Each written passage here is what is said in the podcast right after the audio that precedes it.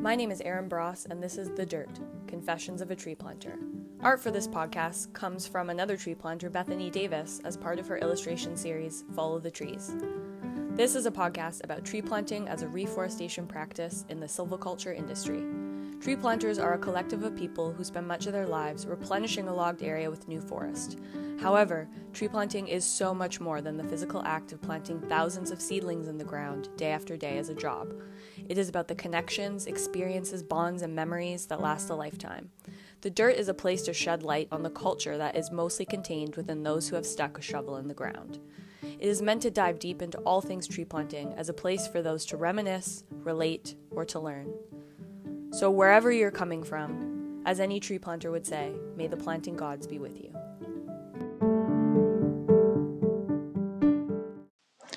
Hey folks, here we are coming at you with another episode. This one is with a really good friend of mine, Elisha Peterson. And Elisha has not only been planting for a bunch of years, but she's also been working towards becoming a pilot. A fixed-wing pilot. And so, yeah, we basically talk all about that and just the ways that she has sort of navigated and supported her journey to becoming a pilot with tree planting. So yeah, we cover, her entry into the tree planting world, which started back east in Ontario, and just like the whole transition for her coming out to BC and how that went. And that was actually the year that I met her and we planted together. We were on the same crew, and yeah, just like watching her journey unfold since then, we talk about all of that. And, I want to keep in mind as well that we recorded this last winter, so last February actually.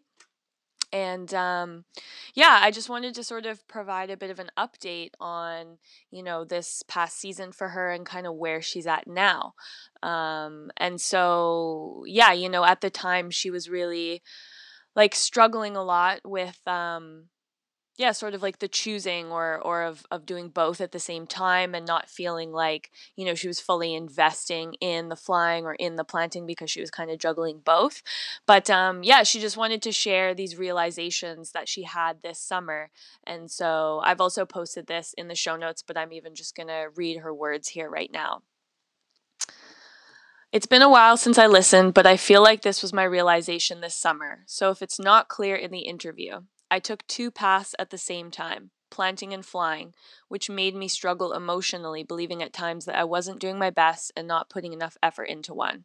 But the truth is, I couldn't have done one without the other.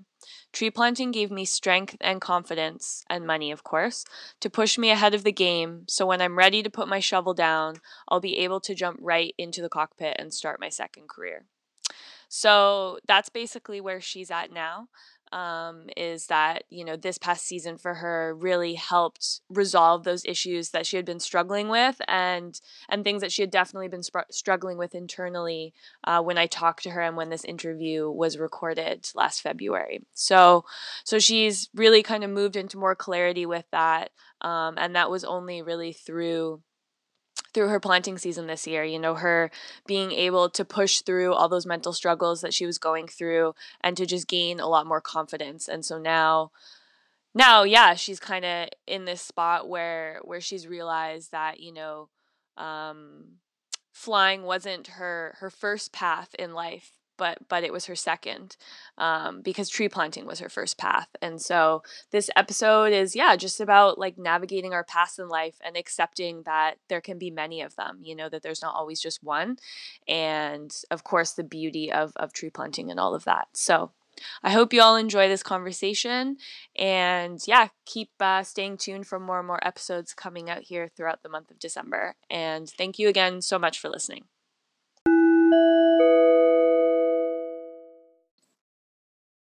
Hey, Elisha, welcome to the show. Hi, Erin, how are you? I'm doing not too shabby, and yourself? Yeah, pretty good. Pretty good cloudy afternoon here. So, Elisha, of course, I know who you are, but the listeners may not. So why don't you tell them a little bit about yourself? A short summary of me is that I live in Golden, BC. I've been here for almost 10 years. I study to become a pilot in the winter. And in the summertime, I plant trees. And I've done that for about 5 years now. And yeah. Right on. Short. Yeah. And so I'm curious because I don't actually know. And it's been interesting because even people I know who I interview on here, I generally don't know anyone's stories about how they got into tree planting. So I'm curious how you did. Oh, yeah. It was,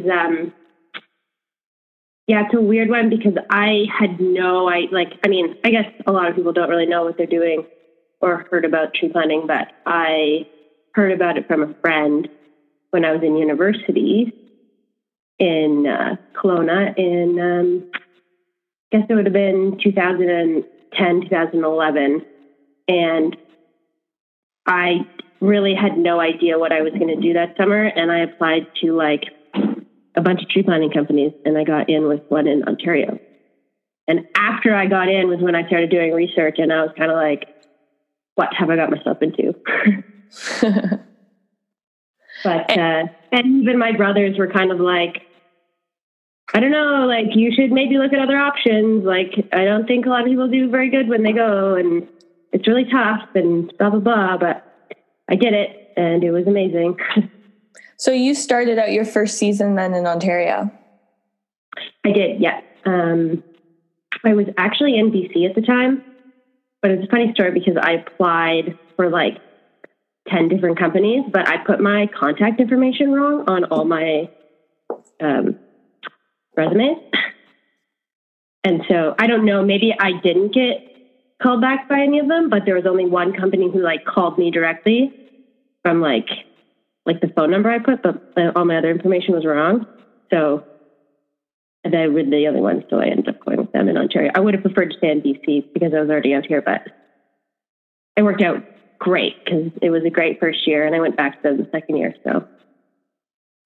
So you eventually, switched out to BC because, of course, that's where I met you when we planted together. So I'm curious about, how many years did you spend in Ontario and what made you then finally switch to BC? I did, I was really competitive and probably still a bit competitive my first two seasons. And my first season, I wanted to be the high baller. And then the second season, I went back to achieve that. But I felt like all I wanted to do was come out to BC because that was where the money was and the most experienced planters. I worked in a camp of basically just rookies my first and second year. And I really wanted to get into the industry and learn from people. I didn't want to be the veteran for you don't really learn much and don't get far. So that was kind of my goal coming out to BC. And that was my third year that I met you, and we were in the camp together in Vanderhoof or around that area. I think, were we up by FSJ at that point? We might've been. Yeah. I think we were way, way, way down some. I feel like that camp was really far away from Fort St. James, but I think it was Fort St. James. Yeah, and it was my first season with the car, and I felt like I was kind of just put my head down and try to learn the ropes of BC planting, and I felt super out of my zone. And then I don't remember exactly when you got to camp, but you kind of took me under your wing, and it felt so great to have a person to talk to.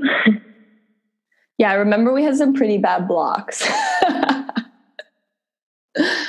Or at least I had some bad pieces. I remember one of the days, especially because I still have a video I made from that day, this little selfie video I recorded because my piece was so ridiculously filled with just a jungle of devil's club and stinging nettle everywhere. Oh, I remember that. That was the last thing we planted on, and we were both okay, out of here. Yeah. So I'm curious too, how did you feel about tree planting? You obviously took to it, when you started, were you kind of, cause obviously you'd researched it and you were oh shit, what am I getting myself into? But then you went and you obviously liked it. So how did that go? And then, how did it go as well switching to BC that year? Just How'd you feel about all of it? I started on a crew, like we were at a really small camp. There was two crews, both crews of like 14. And my crew was really like, we were really tight and like super closely knit. And I can't like kind of always been like a bit of a independent, I wouldn't say loner. I do like being social, but I'd never really had really close friends growing up. And that was the first time I felt like super close to people. Like I could open up and be myself. And it was like super rewarding. And then that plus, you know, I really enjoyed challenging myself every day. And, you know, I said I was really competitive and like all I wanted to do was just get high numbers my first and second year. And I did that. Like my second year I went back just so I could get highballer. Like that was like my goal, which I mean, if I had to do it all over again, I probably would calm down a little bit and not go so hard, but I did enjoy that. And my third year coming out to BC was like a bit of a shock because, you know, it took me a long time to get up to that 2K, which I hit like my first day, my second year. And then I could put 4,000 in easily, like every shift. But then like coming to BC, like I had a hard time even hitting 3. And so that was like tough, as hard pill to swallow for me because I felt like I was so good and I knew what I was doing, but it's such a, everything kind of looks the same land-wise, but it feels a lot different when you're out there and the quality has to be a lot better. And that kind of thing. So, and there's always people around, like I felt like in Ontario, like I would hardly ever see anybody during the day. But in BC, there's like quality checkers and like your crew boss comes around and see you a bunch. And like, you know, there's partner planting and stuff like that. That is kind of hard to get into, but it's also enjoyable because it, like, at least like learning stuff, like there's not a plateau. There's like continuous learning and improving. And that's really fun. Yeah. And so, I mean, of course you were able to adapt and you have remained here in BC. So how many years have you been in the tree planting game for now? This season will be my 10th. So I've done 9 seasons of planting and I've only ever planted. I was approached once or twice to become a crew boss, but I never really wanted the responsibility of other people. I like just like me and my shovel out there. And how do you feel saying that, you know, like that you've been doing this for a decade? Because I know for me, yeah, you're just like, wow, it's a long time. It is a long time. And, you know, it does feel really good. Like when I'm just sitting here talking to you, I'm like, oh yeah, 9 years. It's been my career for 10 years. It's where I've made my money to live the life I live, which I'm very happy with. But, you know, I part-time, I drive a shuttle for the Kingston Mountain Resort, just like on the weekends. And my first couple of days, there was a couple of lifties in my van and they were talking about tree planting. They went tree planting this year, it was first time, and talking about it to me, like kind of like explaining it to me. And they're like, what do you do? And I was like, yeah, I tree plant for 9 years. It felt really good to be like, yeah, what you're describing is like you didn't have a great experience or it was really hard. I was like, yeah, I've done that for a long time. Yeah. Kind of like, yeah, it is funny. Cause I find that, you know, I was just, I don't know when I'll release yet, but I kind of recorded this thing about planting the other day. And I talk about how I can pick out planters like in a store or in a crowd or in a room just from like the words that come out of their mouth and the way they talk. And I think, you know, I can do that because I've been in it so long and I've been surrounded by it so long and it's like become such a big part of who I am. And so I think it's always funny when, cause yeah, your first or your second year, you might not quite be there yet where you can recognize planters everywhere. And so, yeah, I've had that before too. And usually from, yeah, newer planters, not always, but yeah, it's just kind of funny when someone's talking to you about something and and yeah, they have no idea of your background, and you know, they're basically just describing something or trying to describe something to you that's like actually been your life. So yeah, that's just interesting. You said it before in one of your first podcasts that it's such a small community, and it really, really is. Like, once you kind of like can tell like somebody's planted before, it's like you can make that connection, or you've maybe even been in the same camp with them or whatever. And that's like, it's really nice to have that like connection to people. Yeah, totally. So I'm curious, you know, this is a great segue into this question of how has tree planting changed or impacted your life? Well, I started, I'm like not very young, but I feel like I was pretty young. I was pretty malleable, is that the right word? Where I think I was 19 officially. I turned 19 when I first started. So, you know, it's just leaving my teen years, and I was definitely struggling a lot. I moved out to Whistler right after high school, and then I went to university in Kelowna, which was good. I really enjoy studying. I'm not the best at it, you'd say. And so when I went to study, I was in Bachelor of Arts just because I knew I needed to go to school if I was going to. And it wasn't a great time for me. I felt really out of place, and I got a little depressed, and it was hard for me to connect with anybody. And so I came away from that, and I went to tree planting. And I think like part of me was scared that I would like dive deeper into a hole because I knew that it was going to be challenging.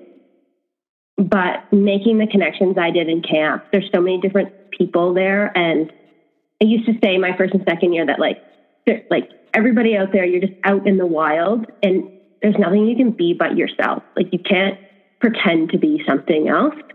And that's like was super refreshing for me. And I felt like connected to everybody around me and everything. And it definitely made me more confident. I've always come off as a confident person, but I walked away from tree planting my first and second and third year just like a little more confident in like who I am as a person. So I could like go away into my real life, or what I called my real life back then, and know what I wanted to do confidently, and not just go to school just because I knew that that was what I was supposed to do or whatever, you know? Yeah, totally. And, you know, with this job, of course, you know, highs and lows. So I'm curious, you know, just like maybe first thing that comes to your mind when I ask the question of what is your favorite tree planting memory? My favorite tree planting memory, it's a hard one for me because I have so many. There's not a many days that I come back and I'm grumpy. I mean, like maybe a few of them, but most days, I'd say 90% of my days, I've had a good day, and I'm just happier. You know, I just love planting. And so I could not pin down one particularly good memory. Like I spent maybe 5 years in camp, and a lot of people go for the camp experience, and that wasn't really the highlight for me. It's just being out on the block in nature, like listening to my podcast or listening to the trees or watching my dog run around the block, chase animals, like whatever. It's just like, I just love it. I can't pin that one down. So do you have a particular worst tree planting memory that comes to mind? I have one that comes to mind. It's not necessary. I mean, it's definitely the worst experience I've had probably ever. I guess it's a bit of a long story, but I'll try to shorten it. We were on a 6-pack, and my friend we saw was getting close to about 4 grizzly bears. And so we tried to tell him, they were on the road and he wasn't on the road. So we started yelling at him to like not go to the road. But as we learned afterwards, what you're supposed to do is tell them the positive thing to do and not the negative. So all he heard was go to the road. So he went up to the road and was basically surrounded by a family of grizzly bears, which was terrifying. And I definitely was a little traumatized by that, because one of them even like charged at him. But my dog, thankfully, I have no idea where he was most of that day, came running out from somewhere and like caught the bears off and like took them all into the woods, which is great because my friend was fine, but then my dog was in the woods with grizzly bears, and I could see that the mom had stood up in the woods. Like you could see her head at the top of like this 20-year-old block. And I just like basically blacked out. I don't even remember how my dog came back, because I was like, he's a goner. But that was definitely the worst memory. And of course we had like talk afterwards, and everybody was like a little traumatized with the whole thing, but we came together as a crew and like we got out of there. We didn't go back to that block. And since then I'm still a little bit, I was never super afraid of bears. I've always been a little more worrisome of moose, but ever since then, like I get like super scared if I see bear. Like even if I'm in the vehicle, like it's like just like ooh, my like body all clenches up, just like. But I always have my dog, so, and he's a great bear dog, so. Yeah, well, clearly he's a great bear dog if you fended off like a whole family of them. That's awesome. Yeah, I mean earlier that season it was a bad bear season, but he never chased them. He just like stood his ground. And so I knew that like he was good, because I know that some dogs can scare bears and bring them back. Like they'll chase them and then they'll chase them back to you. Yeah. And I've never actually seen that. But yeah, my dog's been pretty like just stands his ground, and then will just stay with me on the block if there is any animals around, which sometimes can be hard, because if I know he's seen something, I can kind of tell the way he's acting. So then the rest of my day, I just have to be like aware that there's something around, which kind of just sucks because I'd rather just not be aware.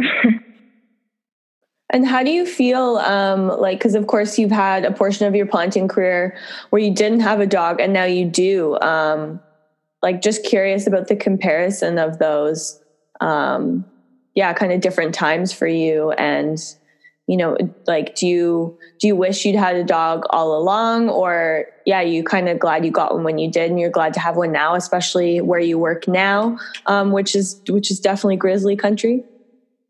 Yeah, definitely. We don't have a ton of dogs on our crew, but we do have quite a few, and they all can be kind of loud. So that's really nice. And also where we are now is like, our pieces are a lot smaller because it's like mountains, so people are closer together. So it's like a lot more secure. But if I had a dog back in Ontario, I feel like I would have been a lot more comfortable. I didn't really, like our camp company didn't allow dogs, but I always thought in my head, when I get to BC, I'm getting a dog. And I think it was, my fourth year I had Jude. And that was that year, actually. It was a really bad bear season. And I thought to myself, maybe there have always been bears around, but I never noticed before.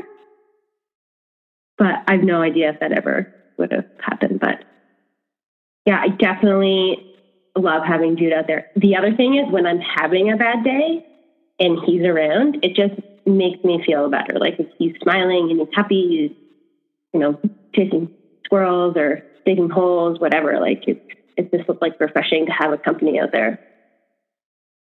Yeah, totally. So I want to talk, of course, about, your winter gig and, how you're becoming a pilot, which is super rad and amazing.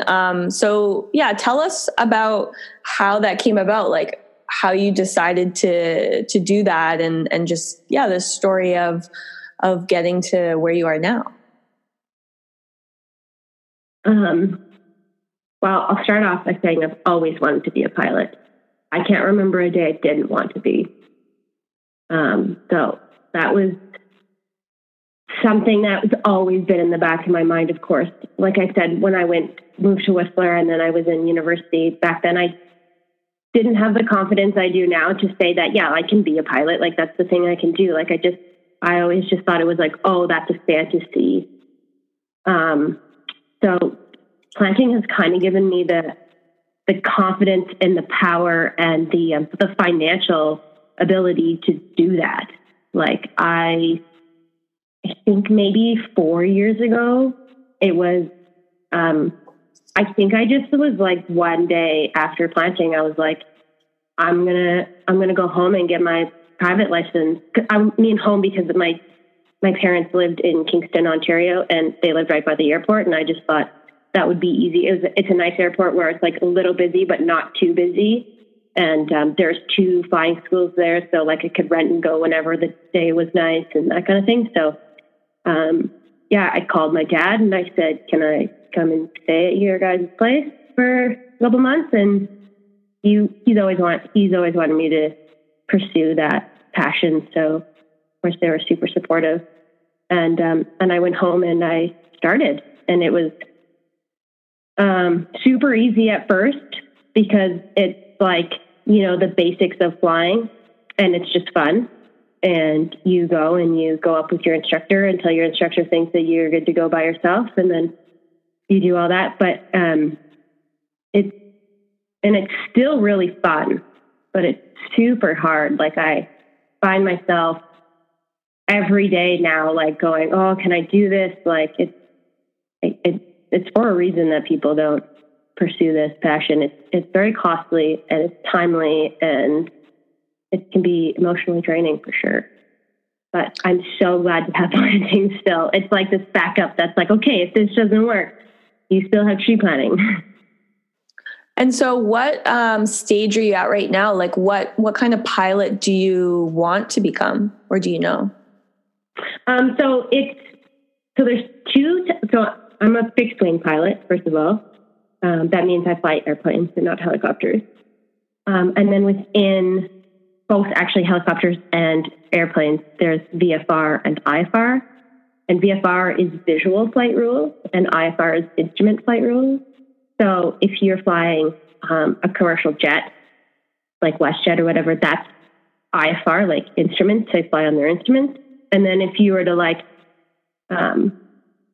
fly in a little plane and go sightseeing, that's visual. That's like visual flight rules. So I started off with my VFR. So I have my VFR private license, which just means I can fly most single engine airplanes, and like I could take you out for a flight if we wanted to go, so the weather was nice and there's no clouds that had to go through or anything like that. So, but the next step up from that is the commercial license, and it's pretty well all the same stuff, but you can work. They say work for reward, so you can basically work. So, like I could work for a skydiving company, things like that. And then within your commercial and even within your private, you can get what they call ratings. So there's a whole bunch of different ratings. There's like your float plane rating or your night rating or your over the top rating. You can get an IFR rating, which means you can fly with your instruments. So all those things you can like you can even work on those things while you're getting your commercial, because to get your commercial, you need 200 hours. So what I did was I went to Victoria and I got my night rating last year. And that was like 20 hours. And so that goes on to the 200 hours of your commercial. And then I got my seaplane rating also in Victoria. And so that's like 10 hours. And so that goes on to your 200 hours to gorge your commercial. So it's just kind of building up like that. And the best way to do it is to get ratings. And it's really fun. Like I'm studying and I'm working hard, but like I got to fly a seaplane around Victoria and went and landed on a whole bunch of lakes on the island and on the ocean. And that was just like so cool. Like that experience was amazing. Of course, now I got my seaplane rating and I can do stuff with that as well. Go ahead. Sorry. The next step that I'm working on currently is my IFR, because that way I can get a job with commercial jets, or like a bigger and better job than just like skydiving. So that's my hope. And I'm just studying right now and I'm going to get some IFR hours.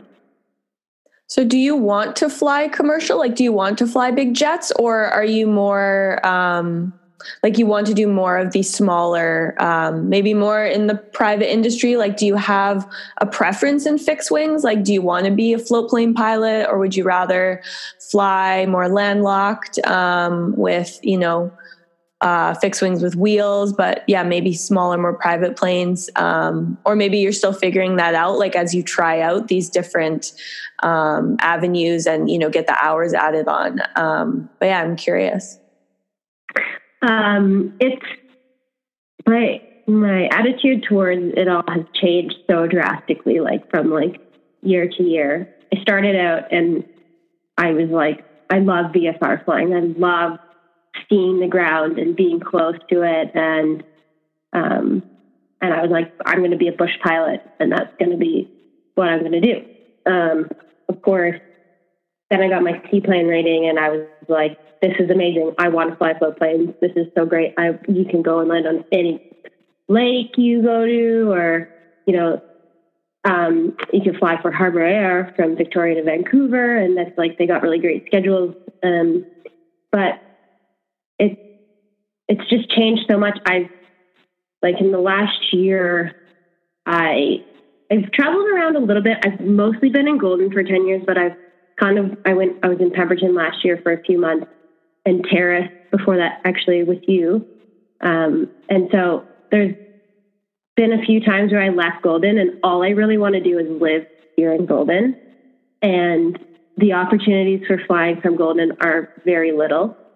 And, but you can drive into Calgary and fly for anybody there because that's like a big hub there. Also, Cranbrook has a really great airport that people fly out of to the north for work and stuff. So I, at this point in my life, I kind of just want to get to the multi-IFR rating point and try to get a job that way so that I can stay in Golden because I really do love it here. I would love to fly float planes. But it's not really practical for me because I kind of need a float plane to build hours. It's float planes because you rent planes from schools. When you rent a float plane, most schools only have one.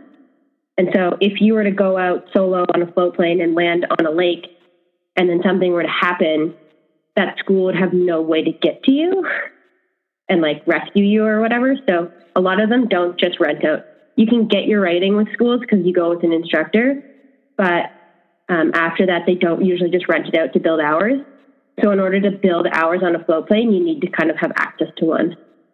And I don't have that means at this point in my life. So I kind of just like put that to the side for now. I'm not saying that I won't ever do that, but it's just not something that's possible for me.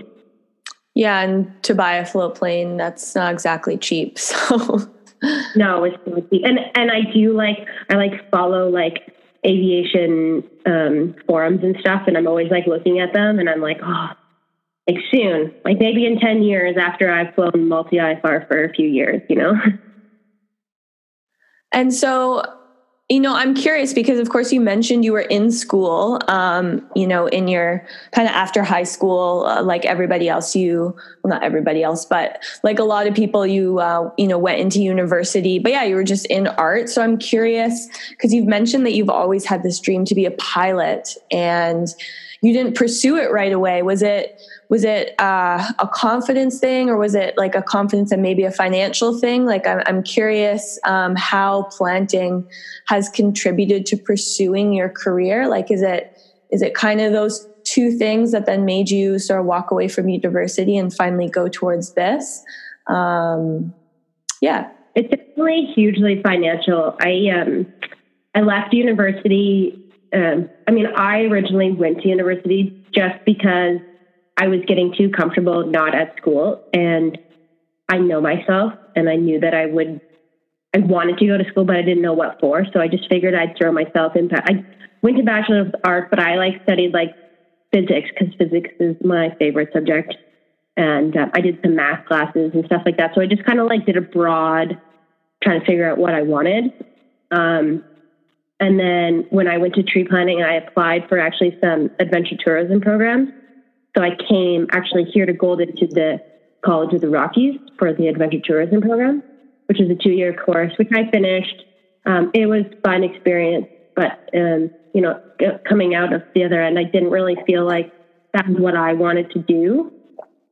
Of course, it's kind of cool because there is a lot of flying in adventure tourism, and it is a business program that I did. So, you know, sightseeing here in Golden with an airplane, you know, I could start a business there, and I feel kind of comfortable that that's something that I could possibly do in the future. But it was when I first did my, I think I did 2 years at College of the Rockies, and then this following year after I decided to go and do my license, my private license. And then I wanted to go to school at Mount Royal in Calgary. They have an aviation program that's 2 years, and they basically spit you out and you're a commercial pilot. And a lot of people just get swallowed up by that and are now WestJet or whatever. And especially now it's that they're really looking for pilots. So that would have been like really great. And that would have been like, so I would have been in this industry for like 2 years already. But it was quite costly. And when I went into the school and I asked a bunch of people, like, where do you get your funding from? Because I don't have that money, and you can't just apply for student loans. It's not enough.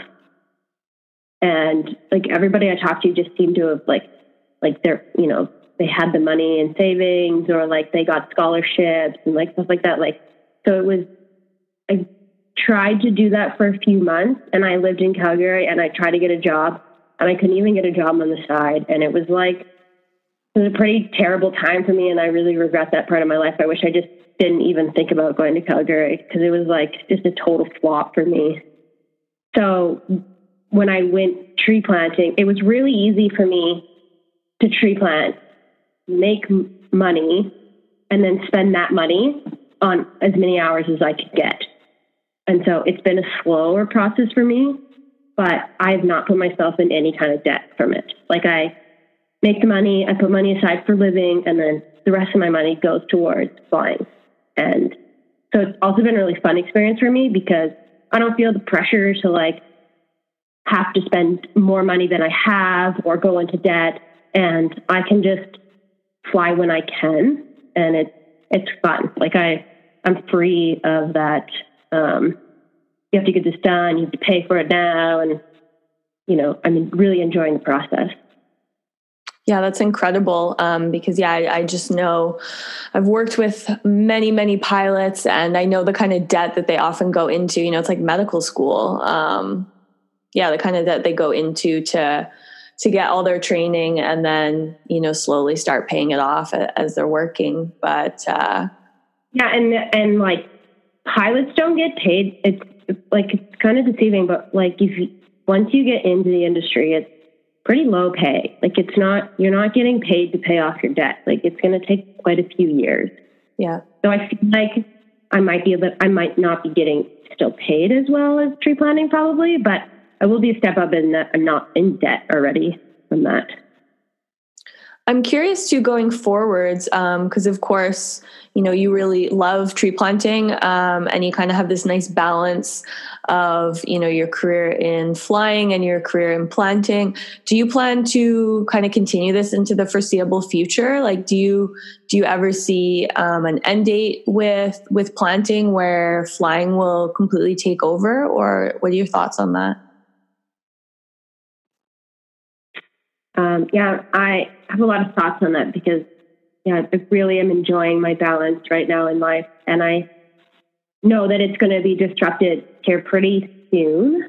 I actually wasn't sure if I would be even planting this year, and it gave me a bit of anxiety. Actually, I was dreaming about my crew leaving without me, and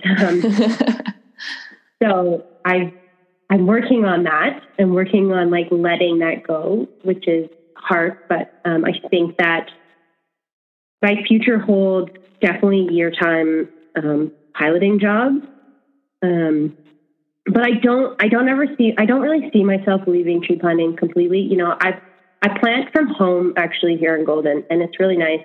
And I have a great company that has supported me in this. So, you know, I messaged my boss at the beginning of January and said, I'm trying to get a pilot job. Don't take me off the list yet. But if that comes up, obviously that's what I'm going to do. And, they're totally supportive of that, which is great. So, there is a possibility that maybe in the next couple of years I get a pilot job and then maybe I'll come back to planting or something like that. But I haven't totally written planting off, but I know that it's a possibility that I'm going to have to leave it soon. Mm-hmm. And do you think that, it's kind of hard to look at this, but I'm just curious, because I'm sure it's crossed your mind before. Do you think you would be where you are right now, becoming a pilot, if you hadn't found tree planting? Ooh, that's a tough one. I would hope so, because it really is my passion. And as much as I love tree planting, there's nothing like flying around in a plane by myself or even with friends. It's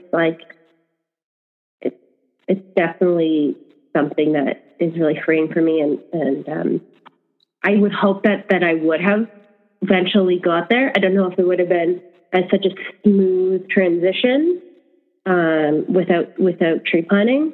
I have really supportive parents. My dad was, he was a bit of a pilot. He didn't quite complete his training because he went through military and they were pretty tough on him. But he was always kind of supportive of that, not in a pushing me kind of way, but kind of just always reminding me hey, don't forget you always wanted to be a pilot, nudging me in that direction. So I think that eventually I maybe would have got there, but it wouldn't have been as smooth and nicely balanced probably.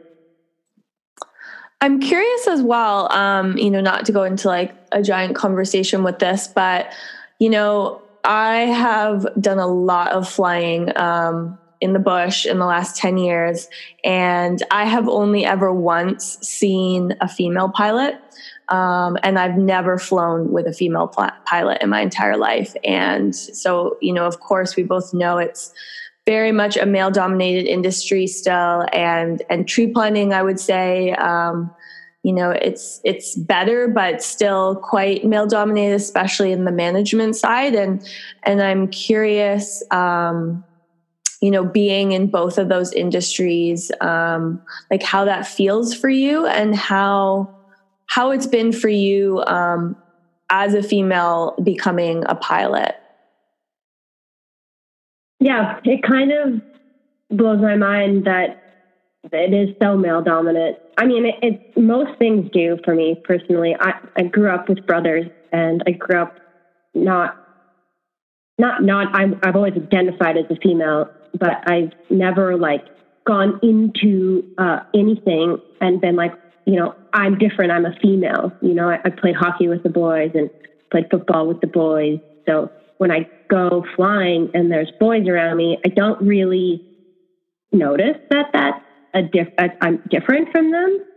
So it does blow my mind that females or anybody really can feel that way. I have a hard time relating to that. So I get asked that question a lot, actually. Oh, you're a pilot and you're female, what's that like? I'm well, it's like being a pilot, it's the same for me.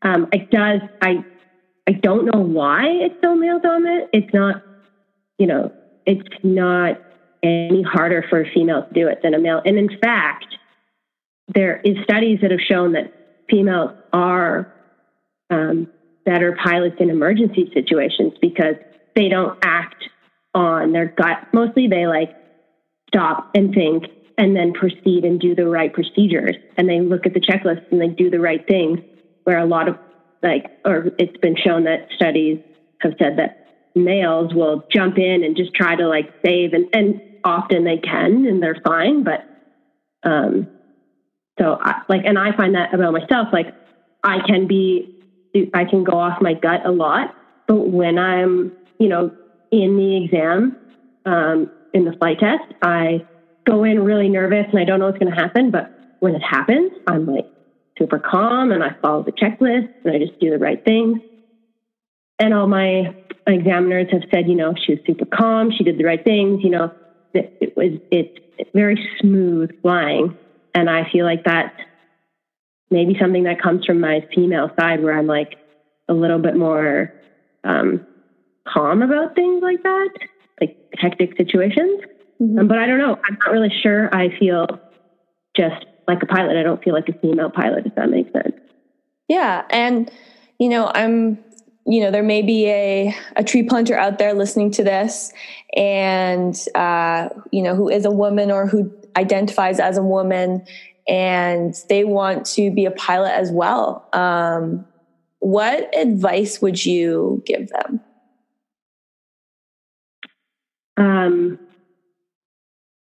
If people have this like instinct to want to go flying or they've ever looked at a plane and went, oh, I want to do that.